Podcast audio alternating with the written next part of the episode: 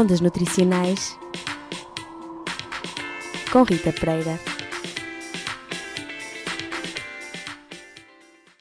Numa altura em que a nutrição é ditada por modas, vamos debater aqui hoje, no Teu Ondas, uma das dietas mais famosas, a dieta alcalina. Já são vários os livros publicados especificamente sobre esta dieta. Livros que são escritos, inclusive, por vários médicos conceituados e até nutricionistas. Estes defendem que os alimentos têm a capacidade de influenciar o pH do organismo e que um corpo ácido será mais propício ao aparecimento de doenças.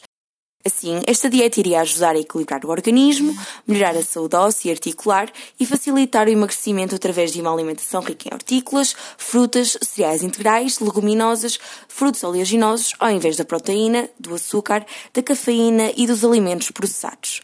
Mas a questão é, será bem assim? Uh, vamos, vamos por partes. Uh, em primeiro lugar, nós temos de perceber que um alimento alcalino é um alimento cuja combustão vai originar cinzas ricas em cálcio, sódio, potássio e magnésio. Como exemplo disso, temos alimentos como os hortícolas, os vegetais, as frutas e os frutos oleaginosos.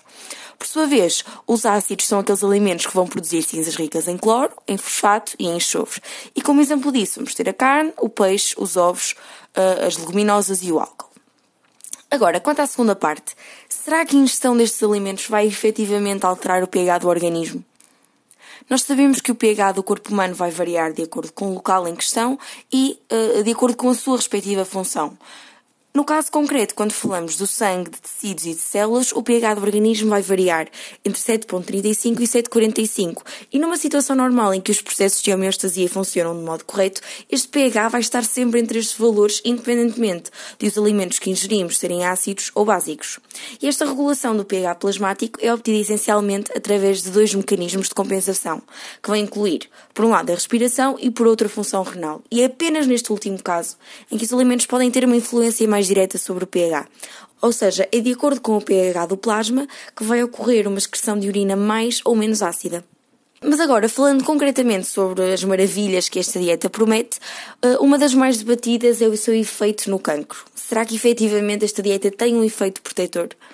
Como já vimos, eh, os alimentos não alteram significativamente o pH do organismo e apesar da maioria dos cancros crescer melhor em ambiente ácido, o cancro por si só não se desenvolve porque o meio se encontra ácido.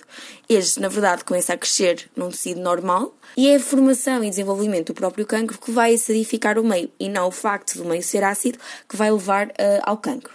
Assim sendo, não existe ainda uh, evidência científica que nos mostre uma relação direta e causal entre o consumo de alimentos ácidos e o desenvolvimento do cancro.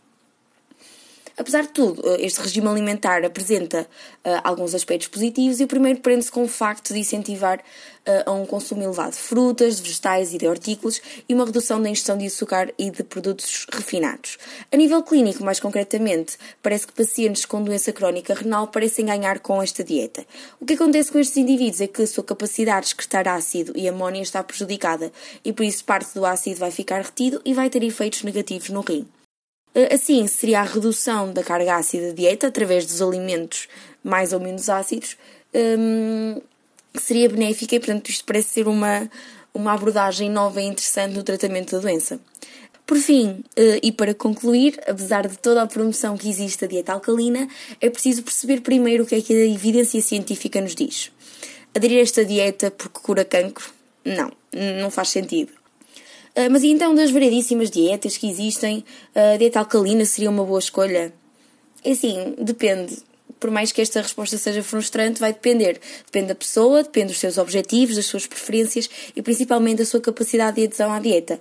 No entanto, antes de pensar em fazer alguma dieta ou decidir eliminar algum grupo alimentar, priorize antes ter uma alimentação saudável, equilibrada e flexível. E claro, consulte o nutricionista.